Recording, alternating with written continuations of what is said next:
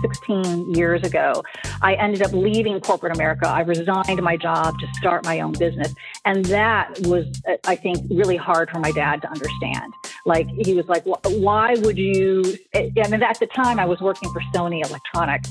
I was head of brand and strategy, first female vice president of the company, you know, all these accolades, all these great things. And he's like, why would you leave that to go work on your own?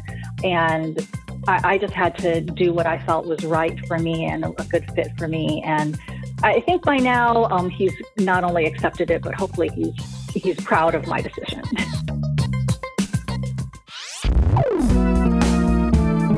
Podcasting from Boulder, Colorado. This is the Baby Got Backstory podcast, where we dive into the story behind the story of today's most inspiring storytellers, creators, and entrepreneurs. I like big backstories, and I cannot lie. I am your host, Mark Gutman. I'm Mark Gutman, and on today's episode of Baby Got Backstory, we are talking with brand expert Denise Lee Yon. All right. Now, if you like and enjoy the show, please take a minute or two to rate and review us over at iTunes. iTunes uses these as part of the algorithm that determines ratings on the Apple charts, and ratings help us to build an audience, which then helps us to continue to produce this show. And we like producing the show, so please give us a rating if you think we deserve it. On today's episode, we are talking to Denise Lee Yon.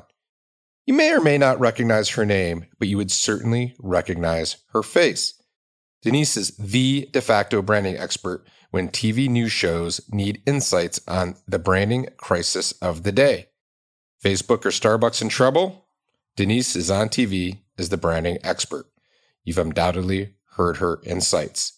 And as you'll hear, Denise initially cultivated her brand-building approaches through several high-level positions in advertising and client-side marketing. She served as the lead strategist at advertising agencies for Burger King, Land Rover, and Unilever, and as the marketing leader and analyst for Jack in the Box restaurants and Spiegel catalogs.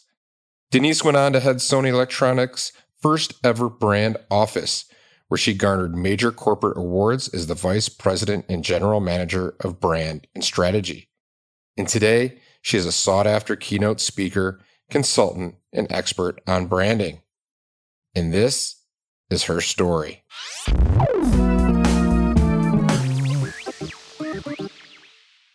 So we're here today with Denise Lee Yon, and Denise is the go-to expert on brand leadership. She's often appears on all the major networks when there's a big brand question, such as like what's Facebook doing with their advertising or how they're responding to criticism about how they're doing business. She's a keynote speaker and consultant and a very great writer. She's the author of the best-selling book, What Great Brands Do, the 7 brand-building principles that separate the best from the rest, and Fusion, how integrating brand and culture powers the world's greatest companies. And Denise, you are considered an expert on branding. So when you were a young girl... No, I only play one. I only play one on TV, Mark, just so you know. Sometimes that's enough, right? That's all. So when you were a young girl, when you were like, 8, 9, 10, did you think that you were going to have a career in branding? Were you always drawn to branding? Well, it's interesting because a couple years ago, I moved homes and I was looking through some old files. And I found a paper that I'd written in high school about Nike. And I was kind of in elementary school when Nike was coming out really big, if that gives you any sense of my age and the time period. But even back then, I was fascinated by Nike, the brand. And so I don't know if I knew that I ended up doing what I'm doing today, but definitely that passion for brands has been with me for a long time. Yeah. And back then, what was it about Nike that was interesting to you? Well, I think it was the first brand that people, or at least in my world, that people felt like they wanted to show off and to wear their logos and kind of have T-shirts with the names on it, and that people had some sort of connection to the brand beyond just the product. And, from that time till now, I'm just really curious as to how brands seduce people almost, to get them to buy them, pay more for them, even love them. Yeah. And I think that, you know, you hit on a really interesting point that there's been this evolution of brands and what it means. And, you know, for a while, it was kind of just to signify a difference in production or packaging. But it really, we are now moving into this era of brands as communities, as self-identification, as, you know, something that we identify with beyond the product and service. And, you know, what's your thoughts on that and how that has changed from when you first encountered that Nike brand, which was starting to have that feeling, and where we're at today? Right. Well, you know, your question is so timely, because just yesterday I was giving a keynote to a client about iconic brands, and I talked about Nike, and you know, I said that, you know, most brands these days know they need to have some sort of emotional appeal. So the fact that a brand creates some sort of emotional connection is really not news really anymore. What is different about brands like Nike and you know, we talked about Trader Joe's and even Impossible Foods, is that it prompts people to like identify, as you said, with that brand, to see something in that brand that, you know, makes them feel that the brand not only gets them, but is also for them and inspires them to be, you know, to be a better person. You know, there's that quote from that movie, As Good as It Gets, when Jack Nicholson's character says to Helen Hunt's character, "You make me want to be a better man." I think, you know, the best brands do that for their customers. They make them want to, they strike a chord in the customer in such a way that makes the customer want to be something better, to do something better. And the brand is part of that journey to that better. Yeah. And so that's where we are today, but I still want to go back. And so I know you live in San Francisco now. Did you grow up in the Bay Area as well? No, I'm a Midwest girl. I was born and raised in St. Louis, Missouri, and then went to college in Chicago. So my very formative years were all in the Midwest. And I think, you know, back then, maybe the emotional appeal of a brand, and particularly a brand like Nike, was kind of more as a status symbol, or, you know, kind of you're wearing the brand as a badge. And I think what happened, you know, one of the things that happened between then and now is the, you know, the plethora of options and, you know, similar products that are out there, so much so that, you know, it's pretty difficult for a brand today to differentiate based on a product alone or a product feature alone in any sustainable way. I mean, you know, they might be able to come out with news, but it's easily copied or outdone by someone else.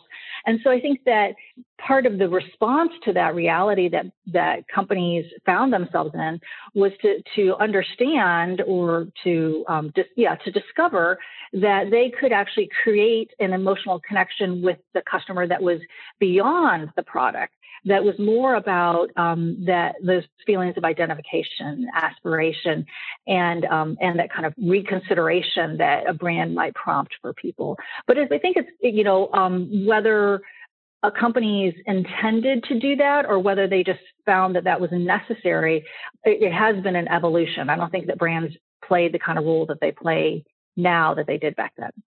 Yeah, not at all. And, you know, so you know, went to school in Chicago, and where'd you go to school there?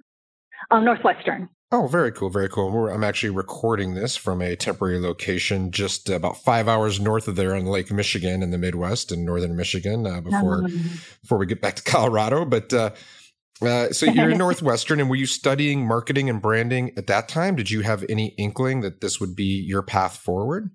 Well, actually, there was some time when I was choosing which school I was going to go to and, you know, what I was going to study, that I actually thought I wanted to be a lawyer. Now, you have to understand that this was an era when LA law was really big. So I'm dating myself now.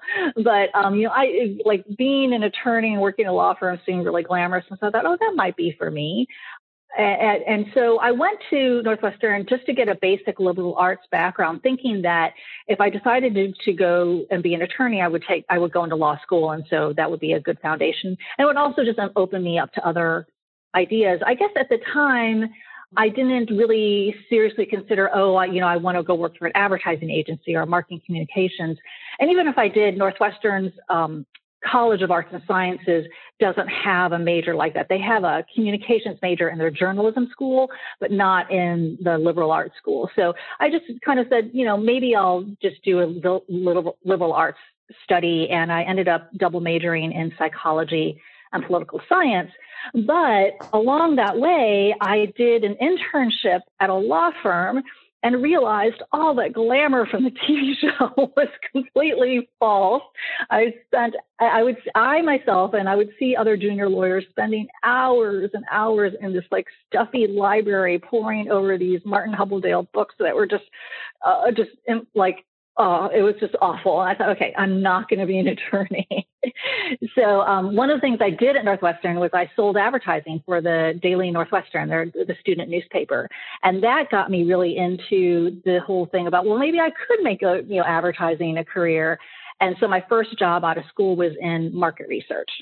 And did you do that in Chicago, or did you move away from Northwestern at the time? Yeah. Yes.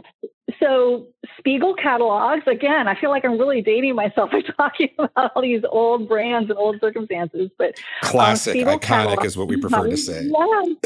Yeah. It really was. I mean, I have to say that in Spiegel's heyday, I mean, and when I worked there, that was definitely a time of growth and real, like, Spiegel was part of the culture, really. It's not only in fashion, but also in home furnishings, et cetera. I was a market research and market research analyst, and there I really learned how to understand customers. What are the research tools that you can use to understand how they're making purchase decisions, how they develop brand perceptions, how they end up favoring one brand over others. So it was a really great continuation of my education, that first job. Yeah, and what did your parents think of all this? I mean, you left to go to school to be a lawyer, and we didn't really talk about it. I mean, you mentioned you had the foresight to be like, this is not for me, but were they crossed? Were they bummed? Well, both of my parents were. My mom passed away. My dad is still living. Chemical engineers, and so they thought that they wanted their kids to be engineers or do something very practical, sciencey. But my older sister ended up going to MIT and getting her degree in computer science and engineering, and so she took care of that. And I was like, fine, she's going to go be the good daughter, and I'll go be the rebellious daughter and do a liberal arts background. They ended up being fine with it. But I do have to say that being an Asian American, and my parents definitely had different expectations for me than maybe some of my Anglo counterparts, where they did think that, you needed to have a serious career. But when, once I got hired by Spiegel, I think they realized, okay, this could be a serious career. Yeah. And they were cool with that, because I do remember, like, even when I was coming up, I never really, like, when I came out of college, I didn't really understand marketing. And I think I kind of thought it was all logos and colors and, kind of catalog layouts. And, that was just, obviously incorrect interpretation, or the way I thought of it. But I don't know if other people thought that as well. I mean, were they like, okay, this is legit? Or were they thinking, we're not so sure about this marketing thing? Yeah, no, I think that, all they wanted to know was I was going to bring home a steady paycheck. And, I was working for a reputable company, and, which sets up a transition that I don't know if you want me to jump to, but eventually this in 2004. So 2004. So 16 years ago, I ended up leaving corporate America. I resigned my job to start my own business. And that was, I think, really hard for my dad to understand. Like, he was like, why would you? And at the time I was working for Sony Electronics. I was head of brand and strategy, first female vice president of the company, all these accolades, all these great things. And he's like, why would you leave that to go work on your own? And I just had to do what I felt was right for me and a good fit for me. And I think by now he's not only accepted it, but hopefully he's proud of my decision. Yeah. And I want to get there and I want to talk about that, but so you're at Spiegel and you're learning about marketing, you're learning about, customer analytics. And at that point, are you like, this is where I want to be? Or are you just kind of, like I was probably at that age, which was, I'm working, I'm hanging out, I'm kind of figuring out the world, and I'm not sure what's going to happen next? I'm trying to remember. I'm not sure. I don't know if I could answer definitively. I do know that at that time, work and career became a very important part of my life. And, I remember from those early years, really deriving a lot of joy and satisfaction out of working and excelling. Fortunately, my boss at Spiegel not only, empowered me in so many ways and taught me so much in market research, but she actually, we set up a phone center where we were actually doing outbound survey calls to people back when people would answer their phones and do research over the phone. And she basically said, go set up this call center. And so everything from identifying the technology and the software that we're going to use to hiring the employees to working with our existing contact centers to get space to use, everything she just said, go do. And I did. And so I really just enjoyed devoting myself to projects and to work that ultimately was just really, I think, meaningful, not only for the company, but for me. Yeah. And so what did the trajectory of that career at Spiegel look like? Did you stay there long? No, I was there for probably a couple of years. And the story goes that I was dating a guy I met in college. He was actually a couple of years younger than me. And so fortunately, I got a job in Chicago and he was still at Northwestern. And so we continued to date. And the story goes that he was applying to grad schools. He asked me to marry him. I said yes. And then he said, oh, great, because we're going to move to San Diego. And I was like, oh, okay. And, back then my whole life had been the Midwest. And I thought, California, the people out there, they're just fruits and nuts. I'm not going to go there. But I had made the commitment to my husband. So we packed up and moved out to San Diego. And I got another consumer research job at Jack in the Box restaurants. Jack in the Box restaurants. And so that's awesome. And you go out to San Diego, and that must have been, first of all, quite a change. I mean, I don't know how much you know about me, but I had a very similar kind of path. I went to school at University of Michigan and ended up in Los Angeles for a while. And it was awesome, but it was also a big shock, right? It was very different. So you're in San Diego and you're working at Jack in the Box. And what's going on there for you from a career and a brand standpoint? Yeah.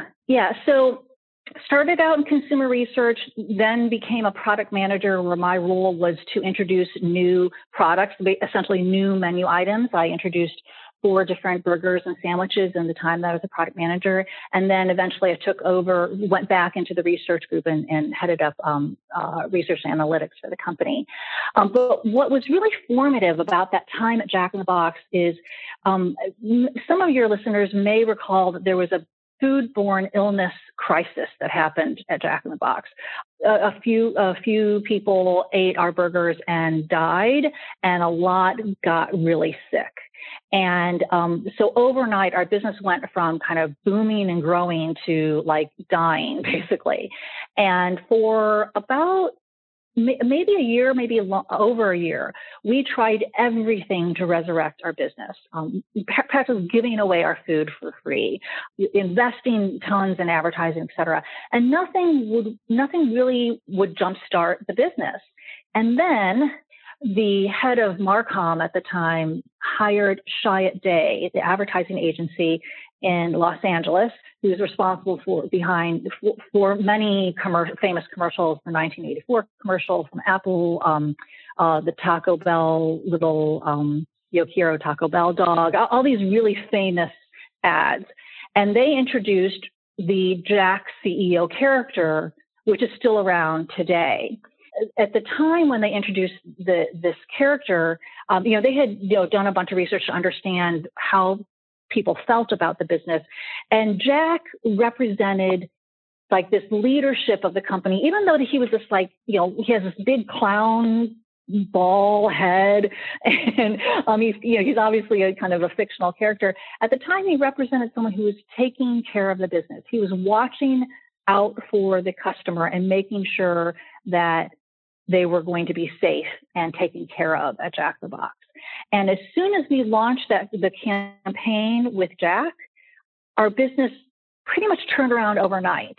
The promotions that we had tried before the campaign, which had utterly failed, once we did them after the campaign, were very successful.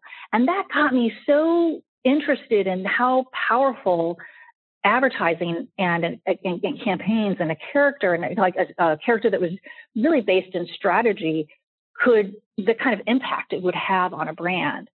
So when it came time for my husband to go to to do his postgrad work, he was kind of looking at some options, and it looked like he was going to end up in New York. And I said, great, I'm going to go work for an advertising agency on Madison Avenue. And that's basically what I did. It wasn't on Madison Avenue, but it was definitely a New York agency. Had a great experience there working on the Burger King account. So definitely have a lot of fast food in my background. But, just kind of, it's an interesting journey from kind of observing how powerful advertising could be to then working at an agency and understanding how you develop insights. How do you work with creatives to come up with, campaigns and strategies that can really impact the business? It was a great experience. Yeah, thank you for sharing that. And I so remember the Jack is the CEO campaign. It was so just irreverent and smart and catchy. It was like almost impossible not to love him and like him. I remember everyone was driving around with those little Jack heads on their antenna. Yeah, yes. All over. Yeah, and by the way, I have a dirty secret. I loved Jack in the Box tacos very late at night when I was living in Los Angeles. So if you had anything to do with those, My secret is that I still love them. So don't tell. Well, now I feel for the whole audience, but no, I mean, there's something in me that Jack in the Box taco. It calls to. Yeah, they're unique and very special. But so when you first saw that Jack is the CEO, did you really believe and think, hey, this is going to be awesome? Or were you skeptical before it launched?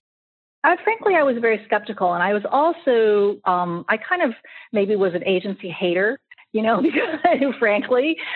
here I am, heading research and analytics and trying to develop all these great customer insights. And, here are these cool guys from Los Angeles with, the stereotypical ad guy with the ponytail and the cool clothes and the hip attitude. And, they come in and they had definitely done rigorous research. I'm not saying that they didn't, but they just came in and said, forget everything here's what you need to do. And, at the time, the leadership of the company was so desperate, they were just like, okay, fine, we trust you, let's do it. And I felt like, wait a minute, doesn't it matter what I think and what shouldn't we validate this? Shouldn't we do our own research? Shouldn't we, test different options? And so I was just kind of, I don't even know if skeptical is the right word. I was just kind of like almost feeling a little put off by the whole process. But I soon became a believer once we saw those results. Yeah. Yeah. I mean, not very hard to be an agency hater sometimes, but they do have their place. And so, I love your story. You're obviously super smart and talented. You're working hard. You're making things happen. You go to New York. You're working at the ad agency. You're working on the Burger King account. And I want to ask, you kind of brought this up a little bit, but you're a woman of Asian American heritage. Was it tough? Looking back, I definitely can see times when I was not respected or taken seriously, whether because I was a woman or because I was an Asian American. And I would say that growing up in the Midwest, I definitely experienced racism and discrimination. I remember, getting made fun of. And, but at the time, I think culturally, as well as, how my parents raised me and also just kind of the Chinese American, like, ethos or whatever, I always felt like I was like, there was something wrong with me. So instead of like, the person who's, calling me names because I'm Chinese and me thinking that they're bad, I was kind of like feeling very badly about myself. And I have to say that I've only really come to this realization in the last 6 months or even last 3 months since all the awareness about racial inequity and racism in this country. And I really now kind of thought about it. And I'm like, I was discriminated against, but I didn't think I didn't think I needed to put these people in their place. I was kind of like, there's something wrong with me that I have to be different. So I really tried to assimilate as much as possible. That's what my parents were very much into. And so in some ways, I kind of was just like, I just need to blend in and kind of, you know, work as hard as I can. And if I do great work, it'll get recognized. And I think, you know, fortunately, I ended up in situations where that did happen, but I know that a lot of people aren't as fortunate, and they end up working really hard, but not really getting anywhere. So, yes, so that's a long answer to your question. Yes, it was hard, but I think some of it was probably I put on myself. Yeah, and I'm just here a little bit in shock thinking about how difficult that must have been to think like, well, you know, I'm the problem, you know, and the way people are acting is the norm. And if I speak up, it's just going to create problems. And either at the very base level, people won't like me, and in a more extreme people, I mean, it becomes unsafe. More extreme level, it becomes unsafe, mm-hmm. or you know, my on a variety of levels, whether that's directly like from a physical standpoint, or even just like, hey, I might lose my job, you know, and just thinking about that for you, I mean, it must have been extremely difficult, but you were able to push through. And you know, what do you think, what do you attribute that to? I mean, now that you say you've just recently had some awareness, I think it sounds like you've been meditating on this mm-hmm. idea a little bit. Like, how do you think mm-hmm. you were able to push through? Because certainly there were obstacles in the way. Right. I owe it to my faith. So I'm a person of faith, and I came to that faith around the same time that I started my professional career. And I think that having a belief in God and knowing that God has a purpose for my life enabled me, and today continues to enable me to derive my identity from my relationship with God, and not my work or my work product or what other people think about my work. Now, that's not to say that, you know, I don't care about, you know, producing results or getting accolades. I'm human, and so it is important for people to respect and admire me or whatever, blah, blah, blah, blah, you know. But I think that fundamentally, I am secure in who I am. I'm secure in why I'm here. I'm secure in what good I need to be doing through my work. And so I think because of that, you know, some of the things that may have held me back or would maybe be more hurtful to other people just hasn't been as much of an issue for me. Yeah. And so how did you come to this relationship with your faith and it becoming such a driver in your life? Yeah, well, you know, I grew up going to church all the time, but, you know, the church I went to was, you know, just all the people there were either, you know, old ladies, really nice old ladies, but, you know, old ladies, or families where the woman didn't work outside of the home. And so it was very kind of traditional, and not there were no real role models for me as someone who was interested in work and interested in developing a career. So when in my first year working at Spiegel, one of my coworkers invited me to his church, and it ended up being this awesome experience where I saw all these people who were very, at least to me, seemed very successful in their careers, but who were loving God and getting, you know, like I said, kind of their identity and their center in Him. And I thought, okay, maybe this thing really is for me after all.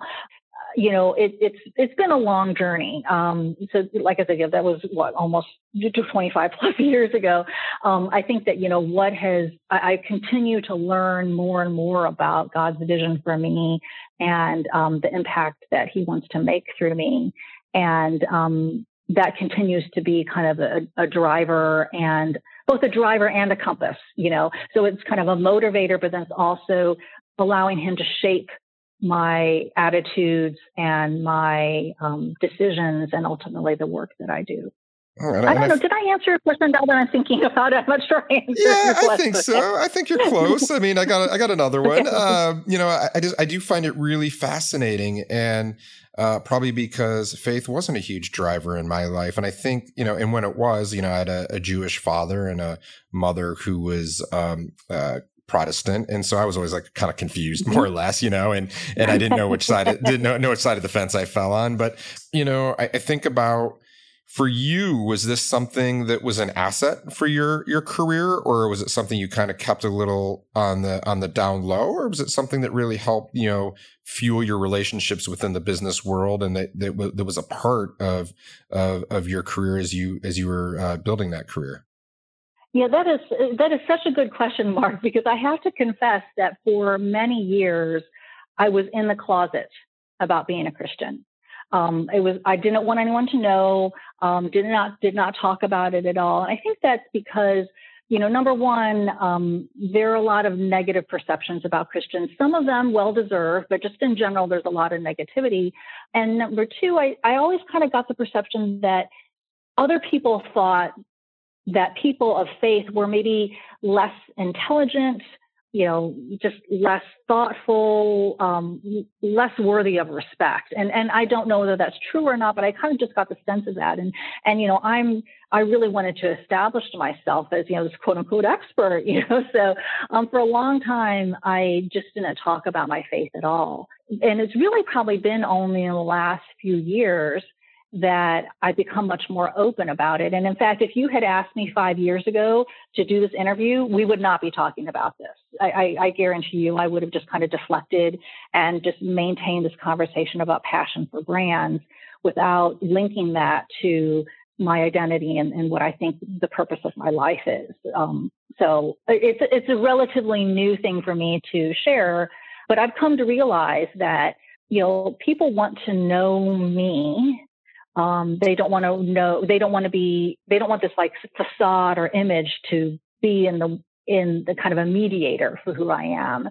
And so I've tried to be much more transparent about my beliefs and my faith. And so, that's just kind of been part of that revealing. And it's been really rewarding. I don't think anyone that I've ever, you know, shared about, you know, this has been my journey, has had a negative reaction, or if they have, they haven't had it in front of me. I think a lot of people enjoy talking about what their spiritual backgrounds were and how they were raised and how that impacts how, you know, what they believe in now. And I think that, you know, ultimately part of my identity is to really be a servant, to serve other people. And so when I'm sharing that with people, I think people appreciate that and know that I'm not trying to push my faith on them. I'm not trying to evangelize or whatever, but I'm really trying to understand, you know, how can I help you? How can I serve you? How can we do great things together that we both really love and produce something really cool? So it's been affirming. Yeah, well, and thank you for showing up as your authentic self. I appreciate that, and it's nice to hear about it. This episode brought to you by Wild Story. Wait, isn't that your company? It is. And without the generous support of Wild Story, this show would not be possible. A brand isn't a logo or a tagline or even your product. A brand is a person's gut feeling about a product, service, or company. It's what people say about you when you're not in the room. Wild Story helps progressive founders and savvy marketers build purpose-driven brands that connect their business goals with the customers they want to serve so that both the business and the customer needs are met. This results in crazy, happy, loyal customers that purchase again and again, and this is great for business. If that sounds like something you and your team might want to learn more about, reach out at www.wildstory.com and we'd be happy to tell you more. Now back to our show.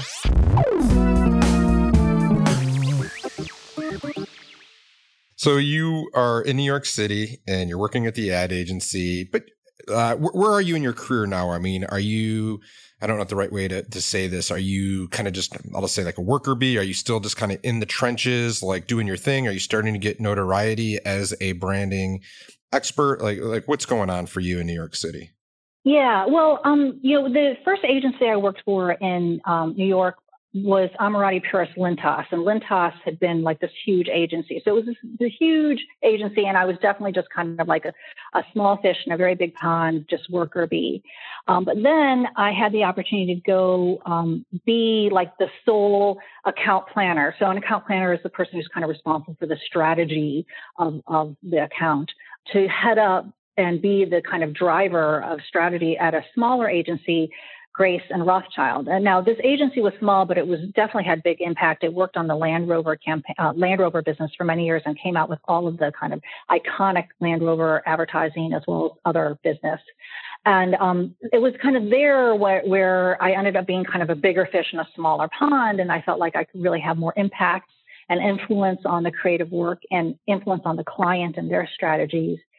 So, you know, there was kind of this more development of, hey, I have something of value to offer, I think, when I went to that agency. And then Sony Electronics came and recruited me out of that small agency to go head up their first ever brand office in the U.S.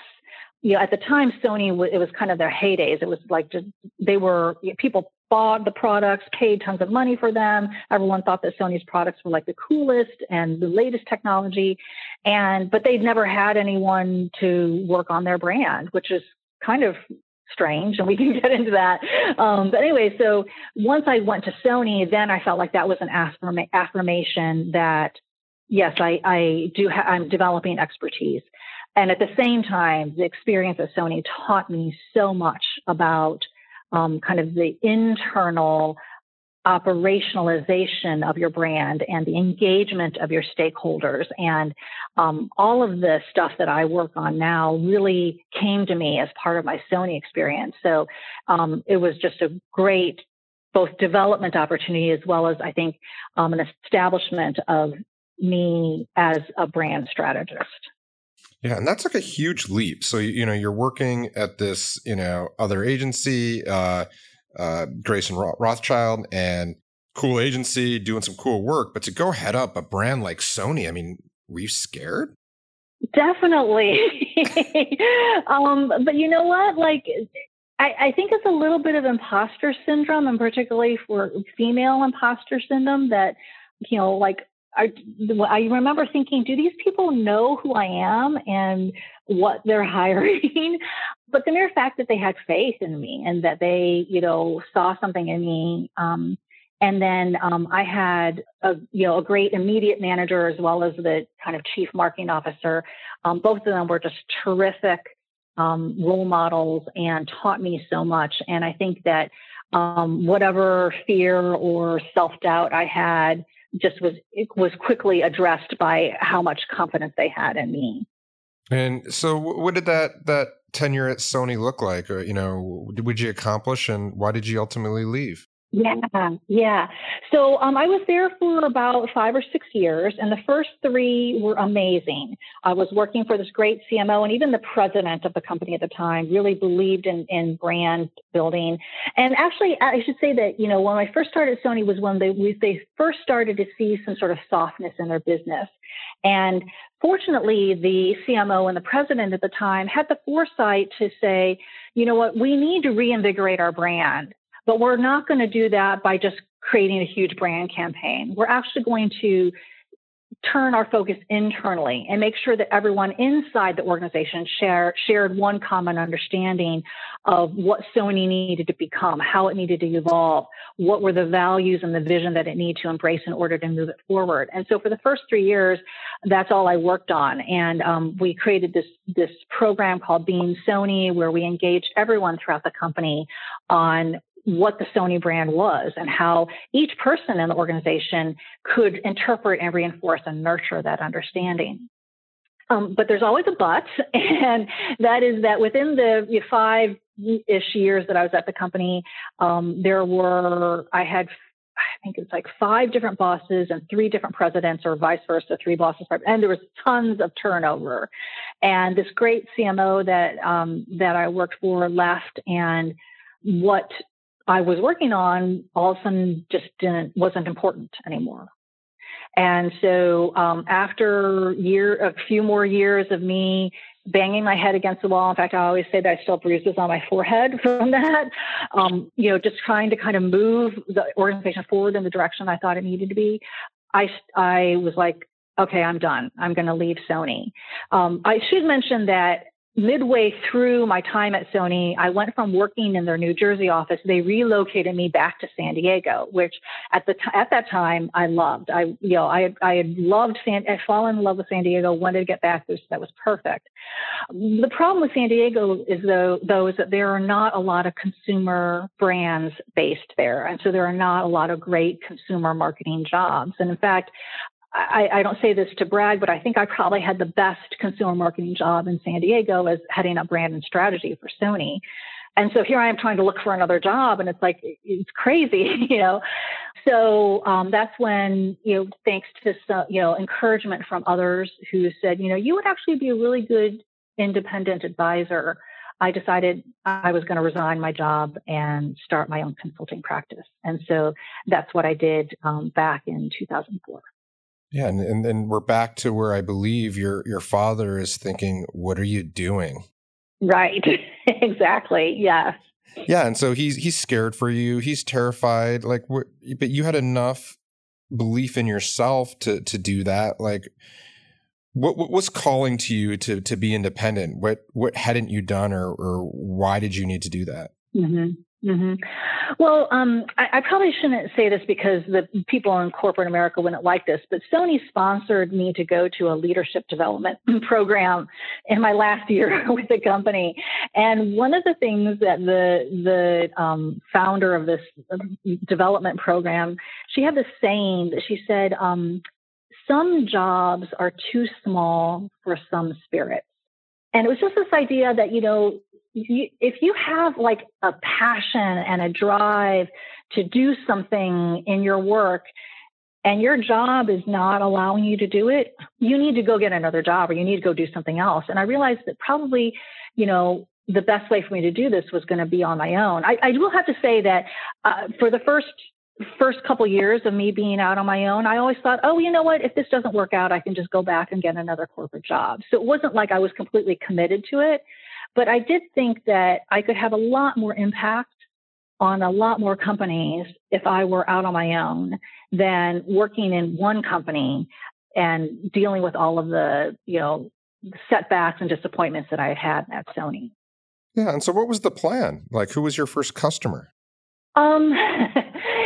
I always tell people who are thinking about leaving corporate and owning and starting their own business, that your customers, your clients will not be the people you think they will be. And so, I thought, all these people that I'd met through Sony, of course they're going to have me, come and consult for them. And no one did. I want to say that actually an advertising agency might've been my first client. And the only reason why they hired me to work with them is because they were pitching a piece of business to that CMO that I'd worked for at Sony. And so they wanted to know everything about him and his philosophy about brand building, et cetera. So they hired me just to tell him that. I think that might have been my first consulting gig. But what ended up happening is I just would do a lot of business development and a lot of networking. I recontacted tons of people. And one of a client that ended up being a really great client for a couple of years was VF Corporation. They own a lot of brands from the North Face to Eagle Creek. And I had met a guy who worked for VF at a conference, several years before I left Sony.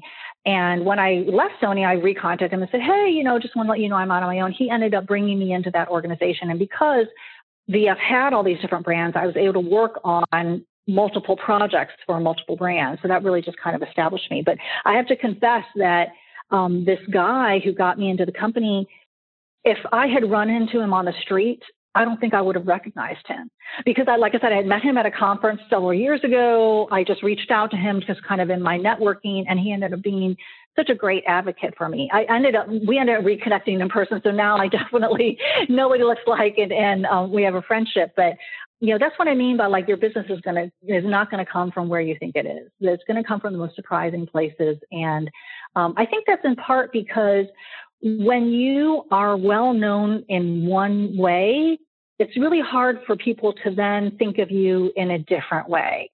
And so everyone who had known me as this kind of brand and strategy person at Sony couldn't see me working on like Nautica or Nautica jeans. You know, they just couldn't make that leap, and they couldn't see me actually developing a whole kind of business and brand plan because they had seen me in this very narrow window. Whereas people who didn't know me as that only saw that, yeah, I used to head up brand and strategy for Sony. They were like, oh, okay, we believe that you can do that. And so I think that's why different people ended up hiring me. Does that make sense? Yeah, totally. And it's really interesting. And I'm just thinking, you know, I'm very familiar with VF. You know, they've relocated their headquarters to Denver. Personally know a lot of people that work there, very kind of outdoorsy, cool brand. And so just thinking about how you got in there, what a great story. I mean, not an easy company to land as your first client, and you start building up your consultancy and then what happens? Yeah. And then, through the church that I was attending at the time, we put on this program where we did all these different assessments. So we did the Myers-Briggs assessment. We did the StrengthsFinder assessment. We also did like the spiritual gifts assessment, which is based on the biblical teaching that different people are gifted in different ways. Anyway, I did all these assessments, and I realized that what I really wanted to do and really what I was built for was to be kind of, you know, again, I hate these terms, but kind of more of like a thought leader and a speaker, you know. So instead of, you know, just doing consulting projects, I really kind of realized that what was the best fit for me was to be a speaker and a writer, kind of getting my ideas and doing research and then getting my ideas out to as many people as possible. So I started kind of thinking, okay, well, how do I become a speaker? And granted, you know, as a consultant, I would go to conferences and speak for business development purposes, but, you know, I would be speaking for free, whereas I wanted to become a professional speaker, you know? And I in my research on that, I realized that I needed to have a book, which is kind of crazy. It's just this weird thing. And I don't know if you found this to be the case, Mark, but, you know, just somehow when you have a book, then people think that you have something worthwhile listening to. So I needed to write a book. And I tried for several years to write a book, had put away at one point, I talked with a publisher who said, you've got a great marketing platform, you know, because I wrote this book proposal all about how I was going to promote the book. She said, you've got this great marketing platform, but you don't have the content of the book yet. So I put it away for a while. It's like, okay, great. I'm just going to be a consultant, whatever. And then I just could not let go of this drive to be a speaker. So, and I also ended up connecting with an editor who I just thought would really help me write the book I needed to. And that's where What Great Brands Do came. And so What Great Brands Do came out in 2014. And so since like probably 2013, I've really been building this business as a keynote speaker more and more, such that I only take a few consulting clients, even just a couple consulting clients or engagements a year. And most of my time is spent speaking. Yeah, and so that's a great segue. So what do great brands do? Well, I do have these 7 principles that separate the best from the rest, Mark, in my book. But the number one thing, and the very first chapter of What Great Brands Do is great brands start inside. Meaning that great brands aren't built by their external communications and their logos and, you know, all that stuff. They're built by cultivating a strong brand-led culture inside the organization. And if you are able to articulate an overarching purpose and core values that not only motivate customers, but also motivate employees, then you can build this brand that has so much impact and so much authenticity and so much integrity. And so then just to kind of close the loop on this idea of starting inside, that's how I ended up writing my most recent book, Fusion, How Integrating Brand and Culture Powers the World's Greatest Companies, because the more and more I worked on brand building, I realized that idea of starting inside is something that more and more businesses need to know about. And so I ended up writing a book solely on that idea.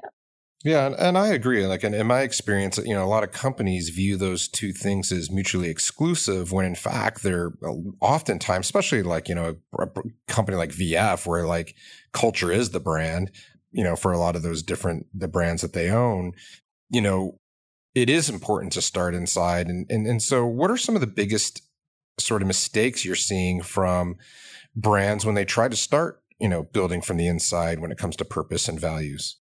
Mm-hmm, mm-hmm.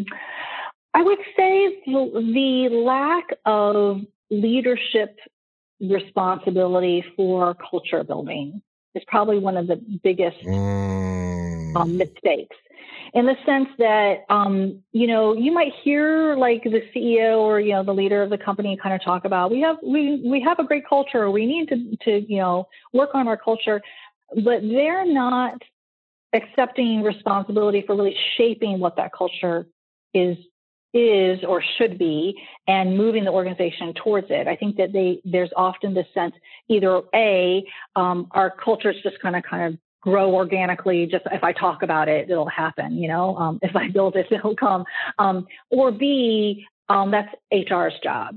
So I'm going to tell the HR folks, you need to work on our culture and come back to me in 6 months or a year and tell me, you know, report to me what progress you've made, without really recognizing that, you know, there's so much in the way the organization is run and the way the organization is designed and all these different aspects of the employee experience, some of which do fall under HR responsibilities, but a lot of it falls outside of that. All of these things shape your culture. And so I think there's just kind of this kind of hands-off approach to culture, which holds a lot of companies back. Yeah, I think the biggest red flag I heard when I asked once who owns the culture here, the answer was everybody owns the culture. And I thought, well, no one owns the culture and you're in trouble. Right. You're in trouble. Yeah, so, yeah. Yeah. So, no, it's true. I will say that it's true that, you know, everyone plays their part. In fact, I was just talking with someone earlier today about how everyone does contribute to the culture.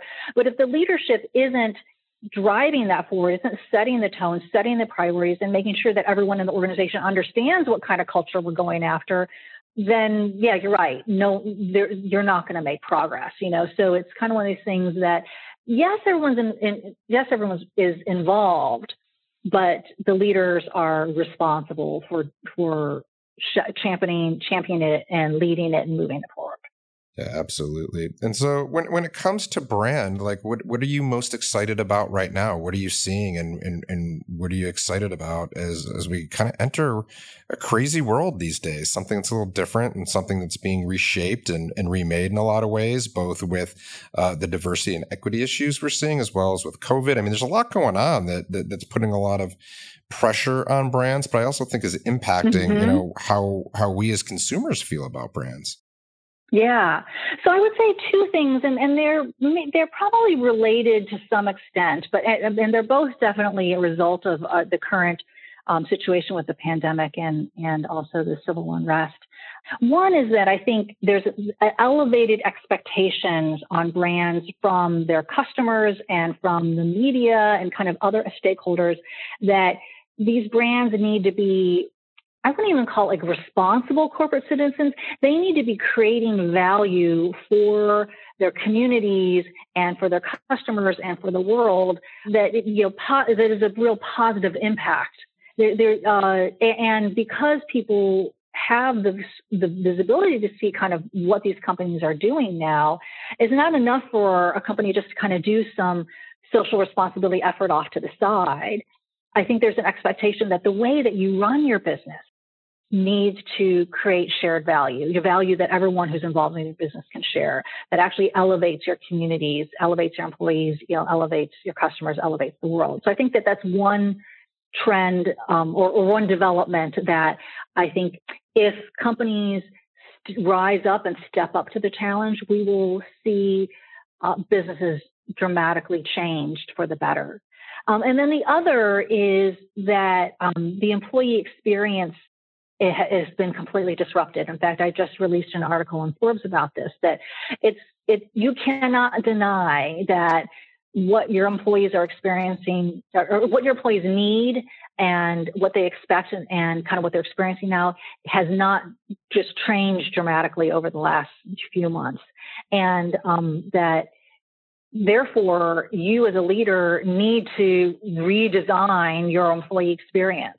You know, you can't rely on people coming to your campus and kind of, you know, soaking in the culture through the ethos, you know, and the ethos is something that just kind of happens, which it never did in the past, but it definitely makes it clear that you can't be thinking about your culture in terms of space or place and time, but you need to be thinking about engaging every one of your employees in their, you know, individual needs and in their individual context. And so just the fact that you can't ignore that and that business leaders are going to have to address that, I'm excited about, because I think the way that companies engage their employees could, again, be completely different. And I think if companies really step into that opportunity, both the businesses as well as the people will be so much better.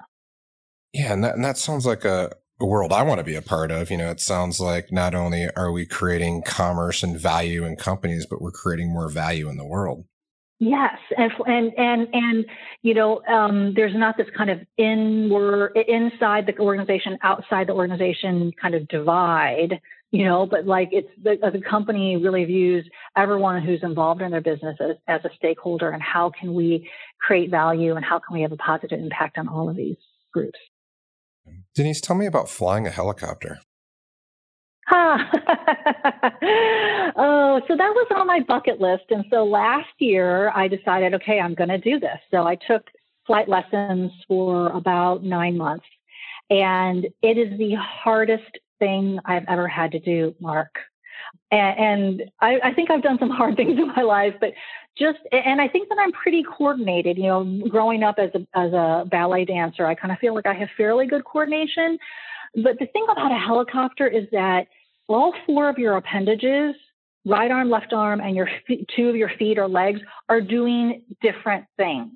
You know, one is going back and forth, you know, side, and the other is going side to side, and your feet are steering.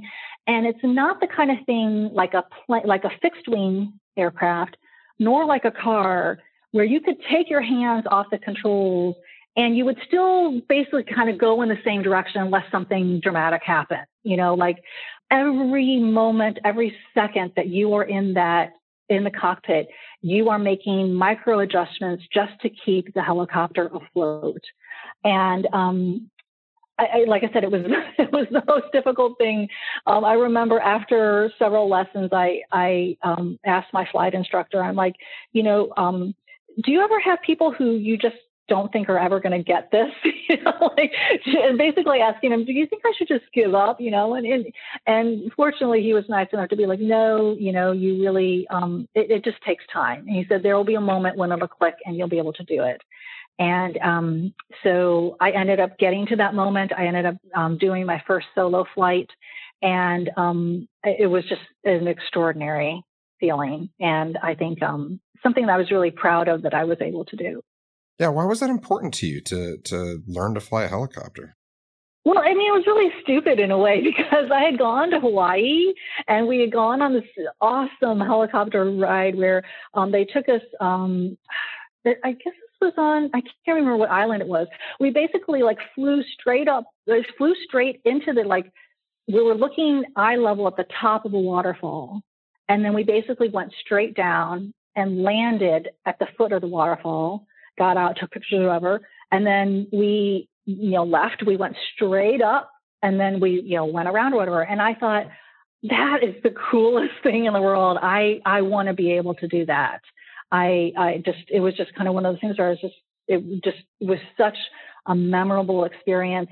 And it is very much unlike flying, because, you know, I travel so much that getting on a plane, I don't even think about, you know, what's involved, that we're taxiing down the runway and then taking off at, you know, these ginormous speeds in order to get afloat.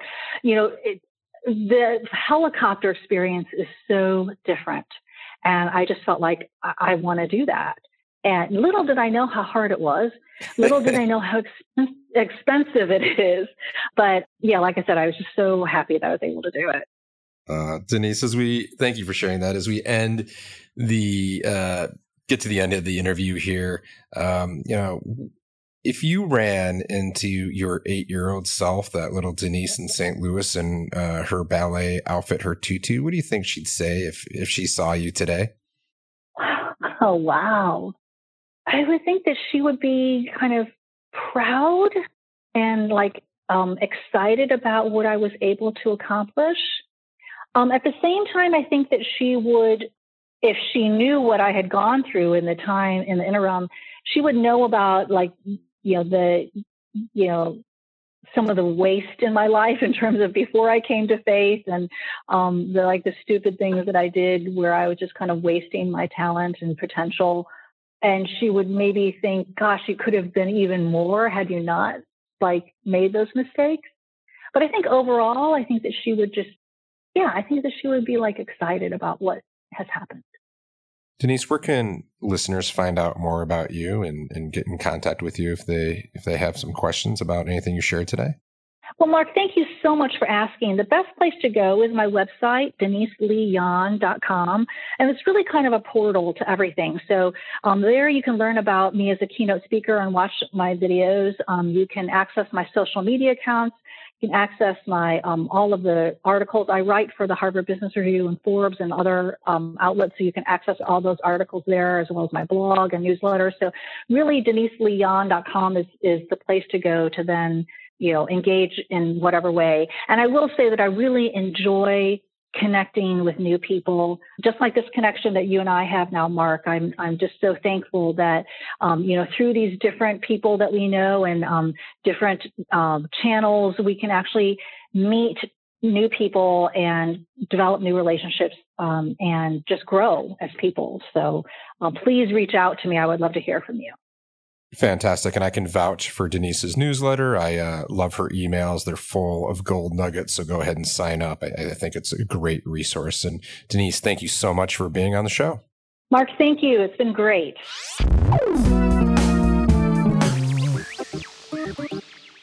And that is Denise Lee Yon. I loved her comment that people identify with brands that get them, that help them to identify themselves. Think about that one for a moment. And Denise, thank you for sharing your story in an authentic and vulnerable way. I so appreciate that you showed up as you are and didn't hold anything back. I'll say back to you what you said in our interview. You make me want to be better. And we'll make sure to link to all things Denise Lee Yon in the show notes, so please check out all the free resources she makes available. Thank you again to Denise Lee Yon. Well, that's the show. Until next time. Make sure to visit our website, www.wildstory.com, where you can subscribe to the show in iTunes, Stitcher, or via RSS, so you'll never miss an episode. I like big stories and I cannot lie. You other storytellers can't deny.